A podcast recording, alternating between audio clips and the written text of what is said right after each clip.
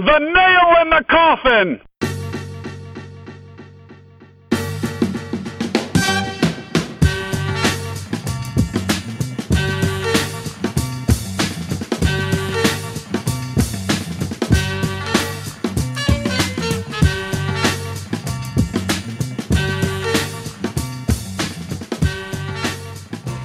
Welcome to episode number 68 of The Nail in the Coffin. Tom and Travis recording on Thursday night, a little less than 48 hours before the Cavs begin their defense of the NBA title. Uh, I'm ready. Trav, are you ready? Um, I I guess. I guess is I guess I don't have much choice at this point, right? Hey, neither do the uh, Cavs. Yeah, exactly. Hopefully they're they're more ready than I am. Whew. Um, man, I've been thinking about it a lot. I mean, the regular season wrapped up last night with uh, yet another lackluster performance, although no none of the big three were playing. So, yeah, it kind of had that one marked as an L before it even tipped off.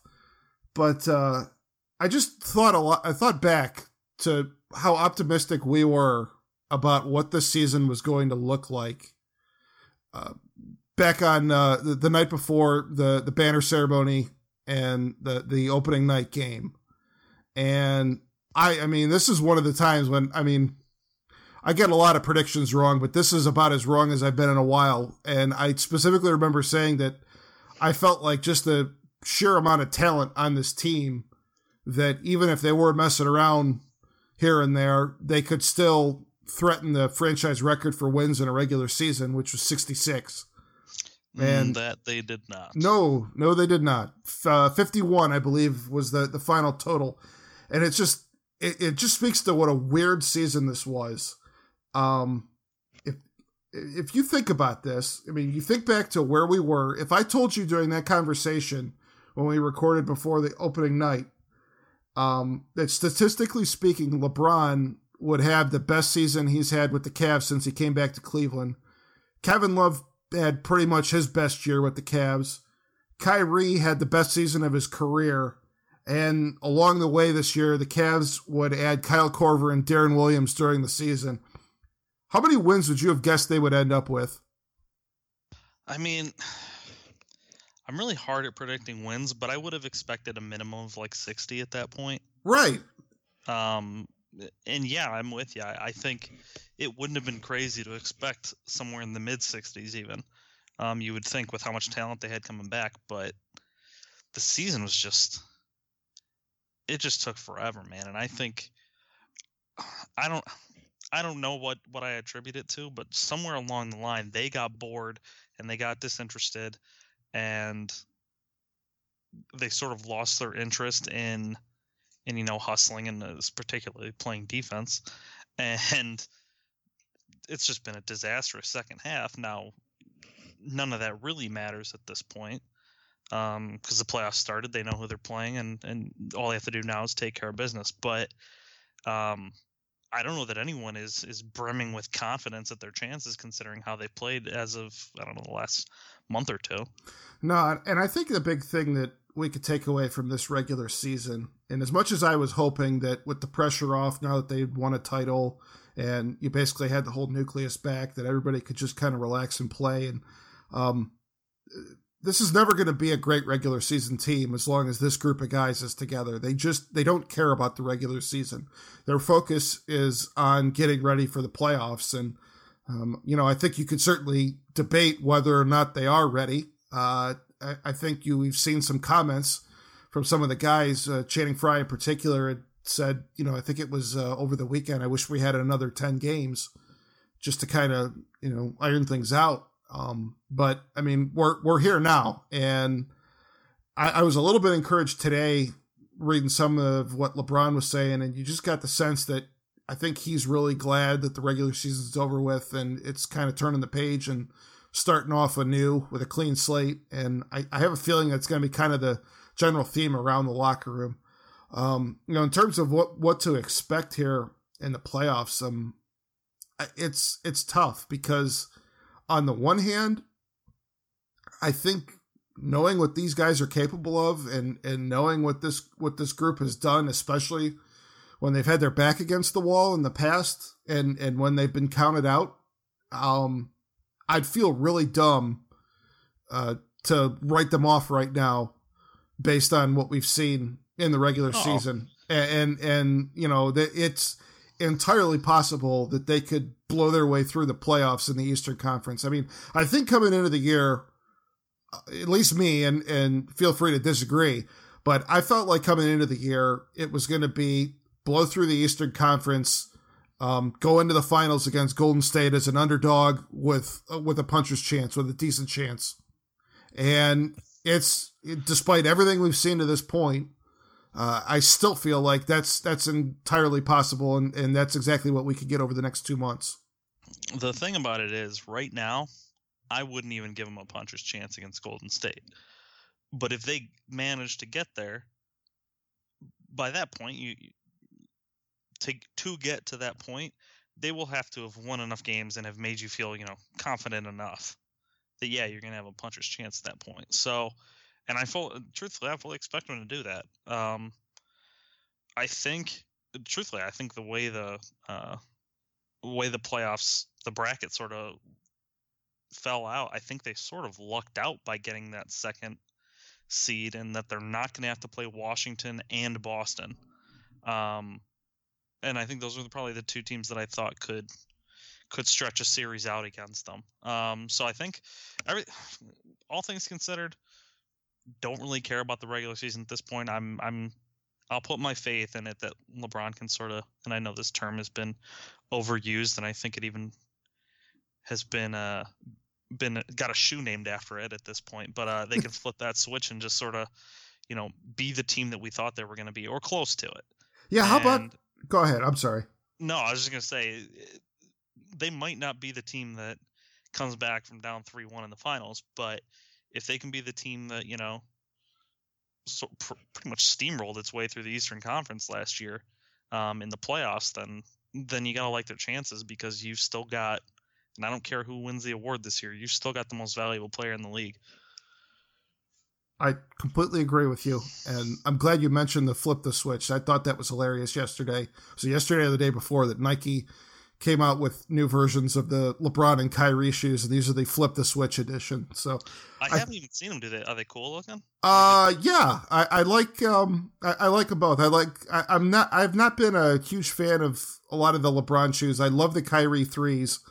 And these uh, these Kyrie threes, the the LeBron ones I think are like white with some red and, and black, and the Kyrie ones are black shoes with like a purple and electric blue type accents, and they're they're pretty sharp. Um, I don't know if it's anything I could pull off at uh, at my age, but you know, they're gonna look good we on try. somebody. So we try, we try, we do. But um, you know, all right. So have you and I talked about the bet I made with my dad? No. Okay. Think. So it was a little. By the way, uh, shout out to the chairman. I I, I don't. Yeah, uh, senior. He uh, he, he had a rough go of it uh, on uh, the home opener earlier this week, and uh, um, recovering now uh, from a, a, a broken leg, and uh, hope uh, pops uh, gets better soon. But um, about a month ago, a little over a month ago, when the slide to finish the regular season was really only just getting started for the Cavs. Uh, he and I were driving and and got into a discussion, and he was really doubting uh, what their playoff chances were looking like. And um, I said, not only are they going to win the East, but they are going to uh, lose uh, less than uh, three, oh, and, yes. three and a half games. So that was the number we settled on is that the cat for me to win this bet, and it's it's a lunch bet. Um, the, for for me to win this, the Cavs uh, have to lose. Uh, they have to win the Eastern Conference, and in the first three rounds combined, they have to lose less than a total of three and a half games. So, um, no push there. No, that that was why we set it on a half. Is I, I didn't want the yeah, push. If you're a non-degenerate sitting at home wondering how does anyone win half a game, they don't. that's the point. Yeah. So. So all right. So how do you feel about that now? Eh, I I have to assume that you wouldn't have set the number at three and a half now. I still would. I, I mean, well, I'll put it this way: I'd, I'd have let him throw the number out first and gladly accepted whatever higher number I was offered yeah. because I, you know, what's funny is that a lot of the people that uh, I follow um, on, on the whole uh, Cavs Twitter universe. Uh, you know, some of the, the smarter, more dialed in fans that I, I kind of trust and lean on for good information.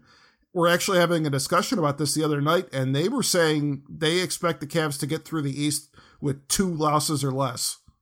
Wow. I feel like that's ambitious. I think that's really ambitious because it gives you, it, I mean, it basically gives you zero, zero room for a flop game, which they've had several of lately. I that's, think, I think if you were Vegas, the number's probably, I, I would guess probably like four and a half. Yeah, yeah, that uh, that that if would. You're looking at maximum action, and at four and a half, I'd probably take the under.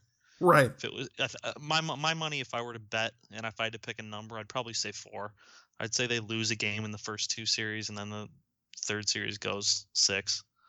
Um, and I mean, obviously, that's projecting out quite a ways, but that's sort of what you have to do in these these these future bet scenarios. But I think, I mean, yeah, I don't think that's a bad bet on your part. I think that's pretty close to what the number should be, and and I don't know that I I don't know what I would bet if the line was three and a half personally. For reference, just to remind everybody, the last two years the Cavs have won the East. They lost two games in the first three rounds combined. They the two years ago they swept the first round, they swept the conference finals, and in between that, they beat the Bulls four to two, and then last year last swept year the first swept two rounds and two the Raptors took him to six. I thought it was really interesting a few minutes ago that you said that you think the Cavs lucked out with the side of the bracket that they are on because they avoid Boston and Washington. I got to be honest, of like the other three teams in the top half uh, uh of the seedings, the Raptors are the ones that, that Toronto's the team that concerns me the most, far and away. I really feel like and I and, and what's funny about saying that is I think they're going to have a little bit more work on their hands in the first round with Milwaukee than they'd probably prefer. Um, just because Milwaukee can kind of throw some wonky looks at you with all the length that they have. But um, I honestly feel like a Cavs Raptors second round series would be the de facto East Finals because I if the Cavs get through Toronto, I feel like they'll steamroll either Boston or Washington, especially Boston. Okay, interesting. Yeah, I, I don't really foresee either of those teams really giving them much of a fight, but I don't. Toronto doesn't worry me at all. Um, maybe, I guess all these teams should worry us considering how they've been playing lately. Um, but yeah, I just can't see it. I know people are getting on Boston for whatever reason, and I don't know if those are not local people so much, but the you know the national folks I think are maybe reading a little too much into what's happened with the Cavs lately and and reading too much into what's happening with Boston lately and, and sort of going opposite directions. Boston um, had a um, few real shaky losses coming down the stretch, not as many as the Cavs, and I think because we expect more out of the Cavs, it was more glaring um, what they, they had happen. Had the closest thing that they'll get to a playoff game about a week and a half ago at home and got their doors blown off by a team that was playing pretty rocky basketball at that point. Um, so I don't know. I just don't think Boston's got it personally. They don't. They don't really concern me, and I don't. No one in the East really does, though. Honestly, if I'm being honest with myself. No, I, I really uh, kind of wrote off Boston when the Cavs went in there and hammered them because that was a game that Boston needed a lot more than the Cavs at that time, and I mean that was like the first time that I really felt like the Cavs gave a shit about a game since probably Christmas Day against the Warriors. If I'm being honest about it, I, I just you could tell when they're really dialed in when they're when they're working on defense. And you know the other thing that uh, made me feel good coming out of that was just their defense which has been so bad on so many nights this year. That was one of the best defensive performances they had had all season. And what was notable about that was that Ty Lue had a much more direct hand in devising the defensive game plan for that game. And Jason Lloyd from The Athletic wrote about this uh, like a day or two after. And yeah, it was pretty interesting. It, it, and it just, he went a lot more hands on. And when they were kind of going over what they wanted to do before the game, I think in like a walkthrough or something like that, I mean, LeBron even kind of had his eyes get wide a little bit. They said, and, and was like, "Oh, all right." I, you know, I mean, he had been downplaying that game going in, but it was like, "All right, no bullshit here. We're we're coming to play." And uh, you know why that's a big deal is when you get into the playoffs and it's one opponent that you're going to be playing for between four and seven games, and you've got days off in between. The way the Cavs have kind of structured things in in the you know the past year or two, you know, Ty Lue has is a lot more hands on with the defense, and it just feels like okay, if that's if that's what it looks like when he gets more involved, then I feel a lot better than I did about what I saw in a lot of the other games this year when the Cavs defense looked like a tire fire. Yeah, I think it was weird because he did downplay it, but no one else on the team really did. I think you heard Kyrie and Love sort of comment about how it was a, a fairly significant game, and I think about as decent a regular season game as you can get. And every right out of the gate, they just look different. Um, I don't know what the number was exactly, but I have to I have to think that they out rebounded Boston by 15 to 20 and if they didn't, it sure felt like it. Um, and that was without Tristan. Just, yeah, and they just they just out hustled every ball. I mean, it, it, was sort of the the rebounding Kevin Love that we saw in Minnesota, um, grabbing every every rebound basically, and and that's sort of the thing that stuck out to me and made me more confident if we were to go against a team like Boston in the playoffs is that wasn't an aberration. Boston just can't rebound. They're not a good rebounding team. That's not going to change. Um, so in a series, that, that's that's what you're going to see every game. Um, I don't know if you'll see that sort of. Obviously, that score shouldn't be expected every game, but um, that advantage is huge, and it's not going away. And like you said, you'll be rested after every game, so you, you're not going to be playing back to backs. You'll be able to, you know, your guys will be able to go 100%. You're not going to have to worry about being gassed. Um, and I'm not sure that Boston, no matter what they do, really has anything that could that could neutralize that. And that rest is important, um, and I, I think it's going to and I think it's going to just be a real critical thing to keep an eye on in these early rounds, and not just because of my three and a half games or less bet. Um, you kind of see even with the days off in between when teams get these early round series dragged out to extra games. It's it's just unnecessary mileage. And I think it really kind of played into what happened with the Cavs and Raptors last year. I mean, the Cavs in general just had way too much talent for Toronto to handle, but uh, you know, Toronto had been extended in both of their first two series. I think both of those went seven in the first and second rounds, and whereas the Cavs that that was six fewer games they played coming into that, and um, I, I think that's one of those things that like I'm a little bit nervous about here is just because we have seen the Cavs when they feel like they've got things under control tend to kind of take their foot off the gas a little bit. And, you know, I, I think that even happened to them a little bit in the Eastern Conference Finals against Toronto last year. I think they they blew them out of the water in the first two games, if you'll remember, and it really seemed like they were going to be content to go to Toronto and split and come home and nail it down. And, you know, they ended up not getting it together for game four and ended up going six. But, you know, I just, I, I don't want to see them act, you know, show up just being content to split in the road games at Indiana in this first round. And then, you know, just try to, you know, hey, one on the road is good enough. Um, because the more games that you play, you're opening yourself up to injury and you're just adding a lot of minutes that you don't need to add. And we'll just, it's just going to be something to keep an eye on, especially given what we saw during the regular season. Yeah. And I, I think we, we sort of expected LeBron to get some more rest, I think, than he got during the regular season. Um, I saw today, even though he sat out a full, I think, eight games this year, he still finished 10th in minutes.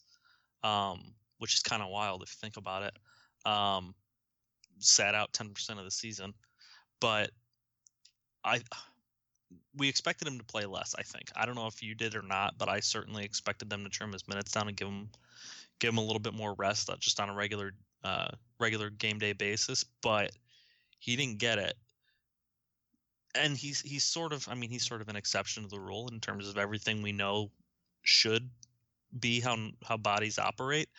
Um, he's he's sort of been you know he hasn't really played by those rules for as long as we've known him. But um, I see nothing but positive things by being able to, you know, get extra days off. So I, I'm with you. I think you don't want to coast and take uh, take games for granted or you know punt for lack of a better term um, when you could get yourself an extra day or two off for sure.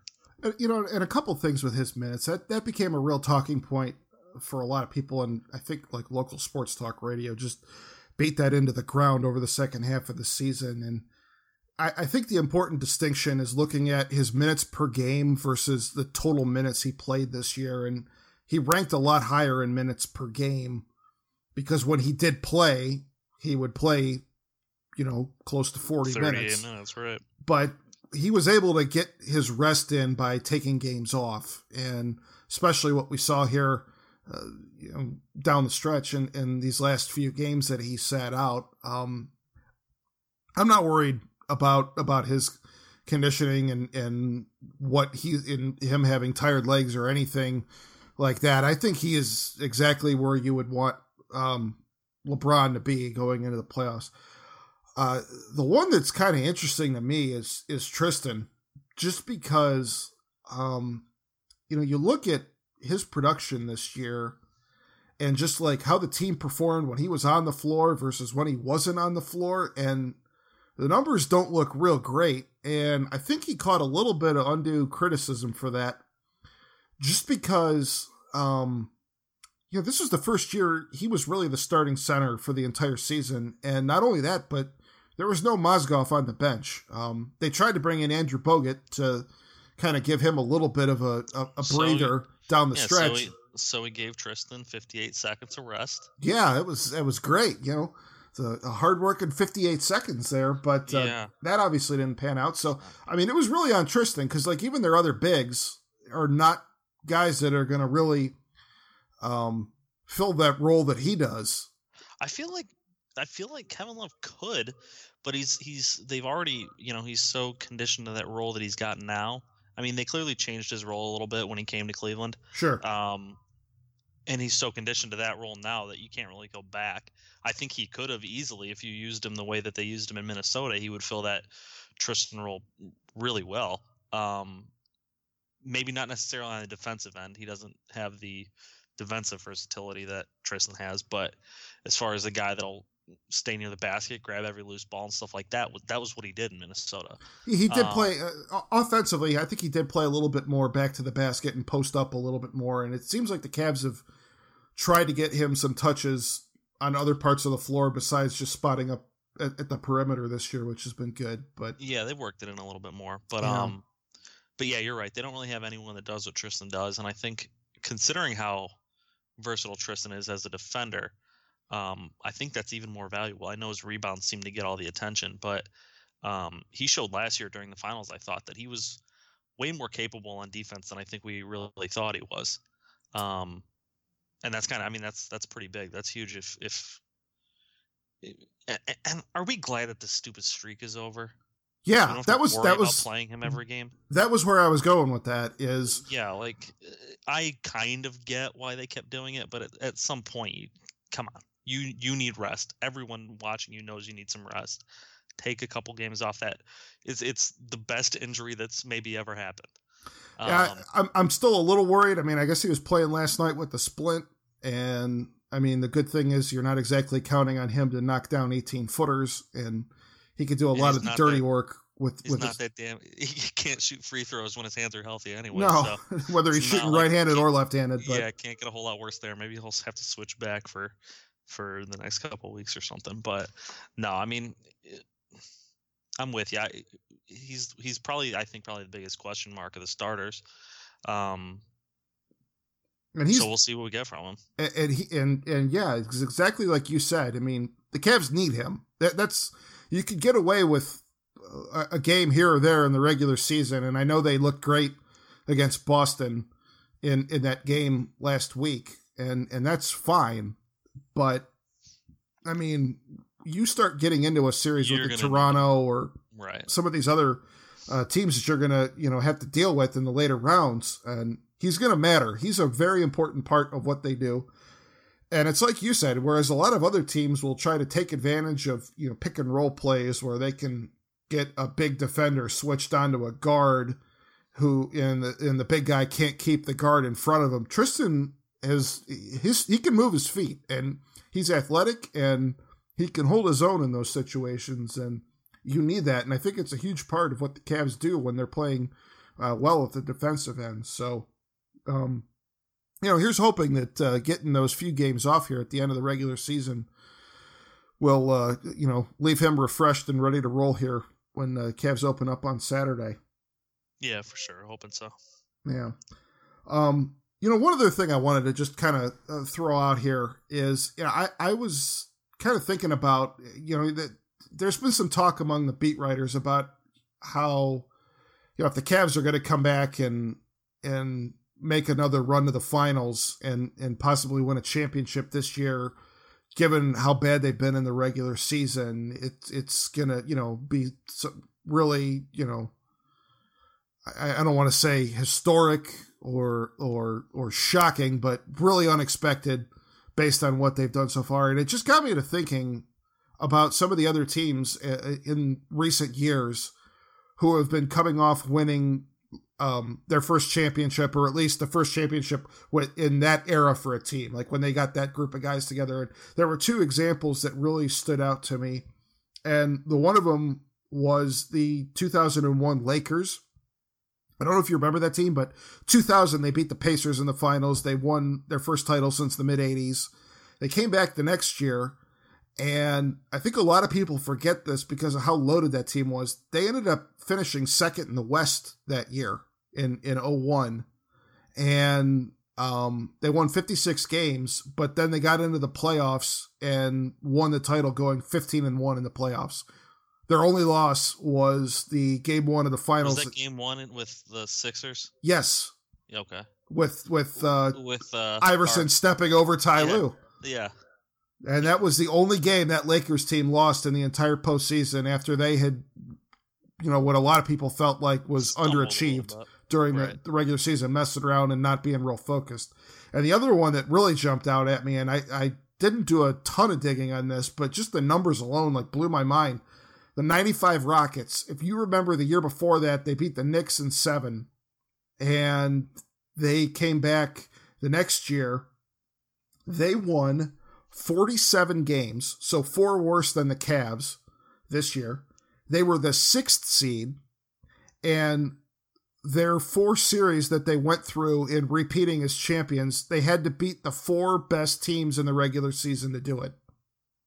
So, what the Cavs are up against this year is nowhere near what the Rockets had to go through in 95. So, you know, if you're looking for something to to kind of help build up your hopes for what the Cavs can do in the playoffs, um, I think that's kind of an interesting example to look at of a team that maybe wasn't necessarily a juggernaut in the regular season, but knew how to win when when the lights came on. Yeah, I think. I mean, and I think you and I have said this all season. You know, we've been. I don't know that we've been that interested in the regular season at any point. Really, we've we've watched a lot of games and and you know the, the wins have been fun, the losses have been annoying, and this, that, and the other thing. But I don't know about you. I've pretty much been get me to the playoffs so I can start caring for the last four months. Yeah, yeah. I mean, it, it once it became clear that this wasn't going to be the victory lap that we were hoping for. Uh, I I definitely kind of switched into that mode. I really thought that, uh, especially like when the team opened up the year, I think it was twenty nine and eight to start the season. Um, you know, I mean, they were on pace to to win more than 60 games then. Uh, you know, it was looking like it was going to be a pretty fun year. And that was when they were even at a point when DeAndre Liggins was starting some games and he's not even on the team now. Oh, um, DeAndre, we hardly knew you. How about that, by the way? Just what a weird move. Yeah. So the Dahntay Jones, by the way, has the greatest gig in sports. He he signed with the Cavs on the last day of the regular season last year and I, I laughed about it. I've got that shirt that I wore to the parade. That's everybody in the, the caricatures. of Yeah. the team all together, and they're wearing Yeah. their wine colored uniforms. He never wore that uniform last year because they never wore it in a game that he played in. That's pretty funny. But um, Uh, and he and he comes back this year, and after sitting out the whole season, at least last year he was played in the D League, but uh, this year hasn't played a game all year. Last day of the regular season. Hey guys, I'm back. Let's roll. yeah, but what I I saw something on Twitter today. Someone said like, and the line that I saw was, they really missed Dahntay's voice in the locker room. Yeah, that was a David Griffin quote. Yeah, Who the hell is listening to Dahntay Jones in the locker room? Like, who's he really getting to? Like, I, I, I don't, I, I just don't get it. Um, and it's fine. Like, I don't really care. Like, he's not going to be in the rotation. It's not going to, it's not that move is going to do. I think will do very little, um, in the grand scheme of things. But I just don't see the point. Really, are we expecting anything from him? And then this, this Tavares fella, who I don't think anyone knew was even a person before yesterday. Um, and went out and had himself a little block party last night, so that was cool. He did. I mean, Um, when you're seven three, you can uh, you can wreak havoc in the post. You can do, get away with that, right? It's just I, I just don't know what what are, are these moves expected to pay dividends this year? I mean, Dahntay Jones I can't expect as a future play, but um, what are they? What do you think? What do you think the the goal is here? What's the what's the point? I will remind you that Dahntay Jones last year in Game Six, Cavs had some guys get into foul trouble, and I just looked up the box score from that game while, while you were talking there, and he uh, he had five points. He played five minutes. And the other thing that was, it was very late in the second quarter, and the Cavs were just trying to get into halftime, and they needed somebody to kind of steal a couple minutes for the guys ahead of him in, in the rotation.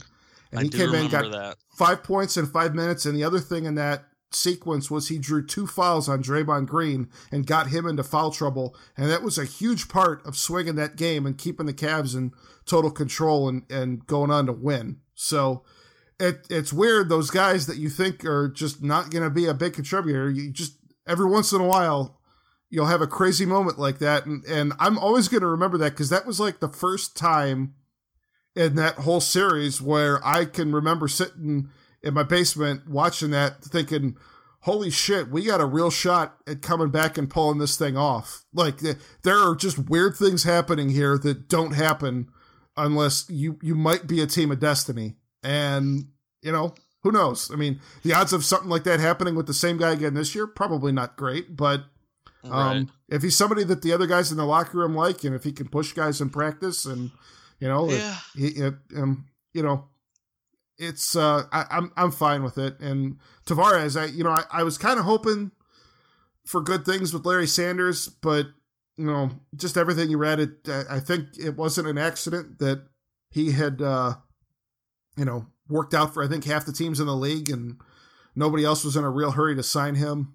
And you know, it even seemed like the Cavs, just by the amount of time that they had had him down with the Canton charge, it it felt like they were really looking at him as more of a long term project than anybody that could contribute now. And uh, Tavares here, I, I highly doubt he's going to get in any meaningful minutes, but at least he seems like a, a live body and somebody that you know you might be able to have come in and, and defend the paint a little bit in a pinch. Yeah, I mean, what what do I know? I guess the Larry Sanders thing was was sort of it was weird to me to begin with because they worked him out, and it clearly seemed like they weren't interested. Um, and then Bogut didn't work out, and it kind of felt like they went with, um, they went with Sanders just because they didn't have any other choice, and they wanted to get a big and and you know I think they just sort of hoped maybe they'd strike lightning. Um, and and and, and sort of hope that their evaluation was wrong. Um, it turned out to be pretty accurate, and they they parted amicably, and and that was that. Um, whether they expect anything out of this this Tavares fella or not, I'm not sure. I doubt it, but um, it it seems probably like the same type of play as Sanders was, but with maybe a little more upside. And and a lot less concern off the court. I mean, I'll be honest, I don't know a ton about him, but I mean, Larry Sanders is I mean, unfortunately, he's he's had some some challenges he's gone through and Yeah, Um, question marks unrelated to the game. Right, and I think you know there was a report that he even the other night his last game with the team he missed the team bus to the arena, and you know it's like if you're in a situation, I mean I don't want to dump on a guy when he's down, but I mean if you're in a situation where you're fighting for your spot in the league, that's probably not the best move to make. So I don't know all the circumstances, and I'll feel bad if there's more to that story that I don't know about, but I mean it, it is what it is, and you move on and, and you roll with the guys you got now.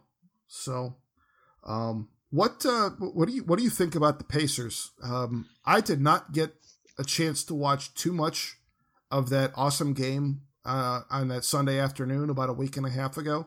The double OT game. Right, I was I, that was when I was flying out to Seattle. I, I was stalled on a tarmac uh, at the end of regulation, and and I I fired up the app on my phone and watched some of the end of regulation. But uh, beyond that, I really didn't get a chance to see a whole lot of that game, other than the screaming match between LeBron and Tristan on the floor. So Yeah, and that was it was and sometimes I think LeBron does this type of stuff in a in sort of a self like sort of almost congratulatory way like after the game. He right immediately after the game he, he basically apologized for it. Um, which when he said it on TV it kind of it, it kind of seemed like LeBron patting himself on the back for apologizing for it. Um, but then I heard a little more from like Wendy and guys in the that were in the locker room, and they said no, he went up to Tristan. He was, you know, it was it was something that LeBron very rarely does because you know he tells guys what they need to be told, but he even said he went over the line and and and and like Tristan said, I mean that's shit like that'll happen occasionally. It shouldn't, but um, in the heat of the moment, things like that'll happen, and, and as long as you know they're okay, then I don't think there's anything to that. Um, so much so that I don't even really know that it merits as much as I've talked about it now. but but um, as far as what I think of Indiana, I think they're way better on paper than their record is. Um, you hear the names on the team, and in theory, I feel like they should be a lot better. Um, I don't know what it is. Paul George, I mean, still had a hell of a season. Outside of him, though, I don't know if there's anyone that really scares me. Um, for whatever, and I don't understand why Teague is why Atlanta ever got rid of him, honestly. But um, he he doesn't really worry me just because of the history we've had with him. Um, they've got some guys that are nice, you know, they're nice players, but there's no one that should really strike fear in your heart other than Paul George. What do you think? I I think it's hilarious that after the Cavs beat the holy hell out of the Hawks the last two years, that Jeff Teague leaves the Hawks and goes to Indiana, and the first team he's going to see in the playoffs once again is the Cavs. That same team, those goddamn Cavaliers. was he the guy last year in Game One of that Atlanta series that was like walking up Not the court saying, "Not this year"? Not this year. Not this year. Yeah. Hey, Jeff, if you're listening, it's going to happen this year too. This year too. Yeah. Um, Paul George is awesome, and I think it's fair to say that he's That all the way he's all the way back from that injury. And Yeah, it's hard not to like pull for the guy no matter what. I mean, even if he's playing your team, you still like seeing him play well. Um, because he seems like a pretty unassuming guy who also happens to be really damn good at basketball. yeah, I like Um, watching him play. There there are stars that I like and stars that I don't like watching, and like James Harden will frustrate me to the end of time with with especially with the way Houston plays. But uh, um, Paul George has been a fun dude to watch. So uh, I, I think overall, you know, I, I feel I, I just I can't see that Indiana extending the series much. I, I I can't see this going past five. It's going to be a matter of whether the Cavs are are going to be focused and ready to take care of business. Um, I think you could let Paul George get his as long as nobody else on the team goes off. The one guy that actually kind of scares me, probably an irrational amount, is C.J. Miles. Oh, I thought you were gonna say Lance Stephenson. No, no, Lance doesn't even really concern me that much. CJ Miles, for whatever reason, I mean, it, it, it's easy to forget now because it was such an awful year that we all want to forget. But the last year before LeBron, um, CJ Miles played for the Cavs, and you know, I, I think a lot of the people that were, you know, sticking with the team through a pretty horrendous year kind of have fond memories of him. He's a good dude, but for whatever reason, man, Jesus Christ, every time the Cavs play him, it seems like that guy just shoots out of his mind. So um, it's cute and it's fun to see a former Cav lighten it up uh, during the regular season. I, I don't need to deal with that in the playoffs. yeah, so. that's a good point. Um, yeah, I don't know. I mean, like I said, it's one of those teams you kind of look at the roster and it's a lot of nice players, but like you said, you can let Paul George get his and keep anybody else from killing you, and you're fine. I think. Here's one thing to keep an eye on: if you see anybody between now and whenever this series shifts to Indiana, bring up the fact that the Cavs don't have a good record playing in Indiana, even when um, LeBron's been back with the team. Throw the last couple years out the window. It, I, I looked back at the schedule. You'd be stunned how many times it's this happens with the, for the Cavs against the the Pacers and the Bulls both.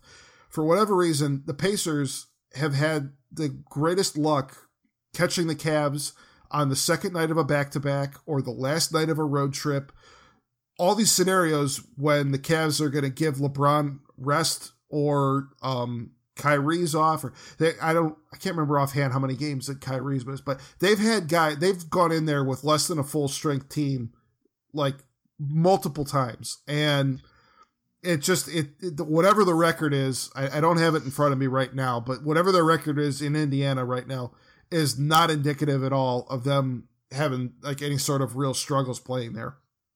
Yeah, I'd honestly say that you didn't need to even do that much research because regular regular regular season stuff can usually be thrown out the window when it comes to LeBron in the playoffs. Oh, I I know, I know. It's just it's one of those things no, that like during the season because it happened again this year, and I think the Cavs actually like went in there one of those games and kind of smacked them around a little bit. I I'm I yeah. should have looked that up before, but there was one time that I remember that they played there this year when it was like once again they were on the second night of a back to back, and I was like, son of a bitch, this happens to them every time they go there. And like I, I just you know it was one of those nights. It was months ago when I just had a little extra time on my hands, and I just started looking back at old box scores, and it's like, yeah, I'm not imagining this. It's it's like a real thing. So um, I know that like Denver seems to get that sort of break just based on where they're located and Eastern Conference teams finishing up West Coast trips, a lot of times they'll have to like finish up through Denver and things like that. But yeah, I don't I don't know what it is, but that always seems to work out for the Pacers. But you know, the good thing with the Cavs, that's a that's a really short trip. So like Detroit was last year, um, if you're looking to kind of limit travel and things like that, can't ask for a much better first round opponent there. Yeah, I mean it, it it'll be fun series. I think I'm just glad the playoffs are here and we can get into really meaningful basketball for once. Um, a little nervous just to see how they how sharp they come out. I think considering how they've played, and we've, I mean, obviously we've sort of beat that horse to death. I think at this point, but um, I don't know about you. I'm just ready to get started. I'm looking forward to it. Um, it's that weird time of year where, um, you have to watch the beginning and the end of every game. Like you have to watch the whole thing. You have to plan your night. I know my wife loves how this messes up when we eat dinner and what we do and shit like that. But um, it's a long haul. I know that the playoffs are long, man. They're not short if your team keeps winning. No, it's not. Um, it's not like the World Series where it's you know, or the baseball playoffs where it's over in like three weeks. Um, it's a it's a full solid two months. By the time the finals get here, it's going to be you know, 80 degrees outside. Yeah, but uh, it's it's it's a good problem to have if you if you keep yeah. playing oh, and you yeah. keep winning it's games. And sure, I, I, will tell you, I don't want to go back to 2012. No, no, I remember the days when CJ Miles was a Cav, and uh, trust me when I tell you, those were not fun days. so, oh boy. Um, well, let's uh, let's do it, man. It's uh, Saturday afternoon. It gets started, and uh, we uh, we go for what Monday night for game two. Yep, Monday. Monday. So yeah, that's the thing is there's no more back to backs. It's going to be minimum one day, usually two days. Um, the rest schedule in the playoffs is so much, so much, obviously so much bigger that teams are way fresher, which I think plays in the Cavs' hand a lot. Um, I mean, it helps everyone, but I think when you're as old as the Cavs are, um, the return on that's probably a little more than it is for a lot of teams. Not not an accident that the Cavs I think this year were like 41 and 15 when they had at least one day off uh, between games. So yeah, not a fluke. No, no. So all right. Well, hey, listen. Um, anything else before we get out of here?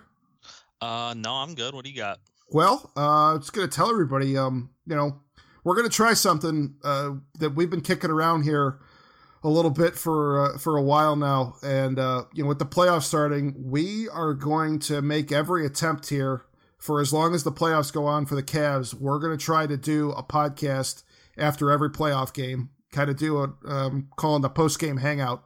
I think for some of these, we're going to be bringing on some familiar faces, maybe get some other guests. Other ones, it's going to be just me and Trav.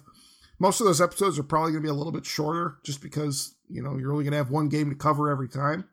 But uh, I think it's going to be a lot of fun. And, uh, you know, I'm looking forward to, to giving it a try. What do you think? Drive by. It's, it's sort of like a quick hitters. I like it. It'll be fun.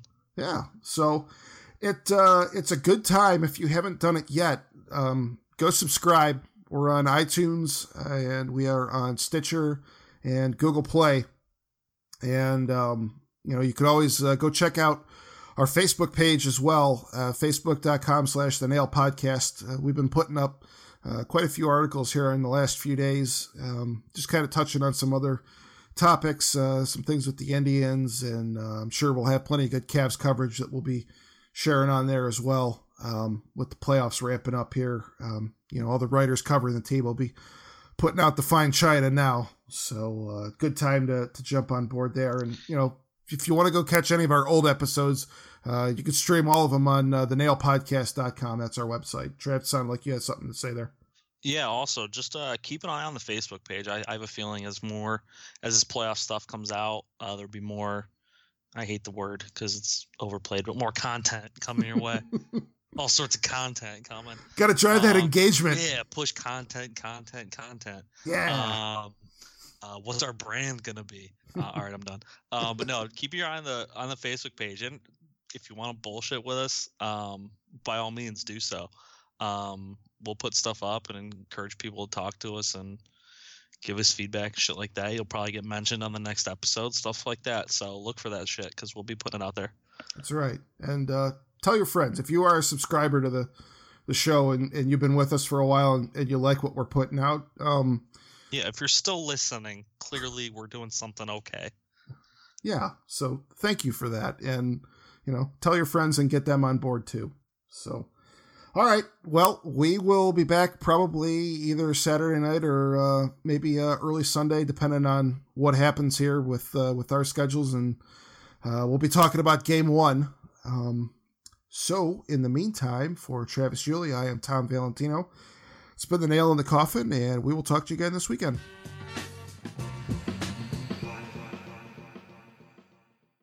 Ready to up your game and learn more about the thrilling world of sports betting? Introducing Double Down with Breslow, the ultimate podcast about the business of sports gambling. Join me, James Breslow, and a long list of expert guests as we dive into the art and science of the sports betting industry. Evolving regulations, technology enhancements, and the meteoric rise in the number of players makes this sector the fastest growing and most intriguing in the world. Unlock the business secrets from many of the industry's most recognizable C suite executives, including famous odds makers and influencers. Every episode of Double Down with Breslow is packed with insider tips, deeply skilled analysis, and in depth discussions. Don't miss out on the ultimate resource for mastering the business of sports betting. Listen to Double Down with Breslow on the Evergreen Podcast Network or wherever you listen to podcasts. That's Double Down with Breslow, the business of sports betting podcast.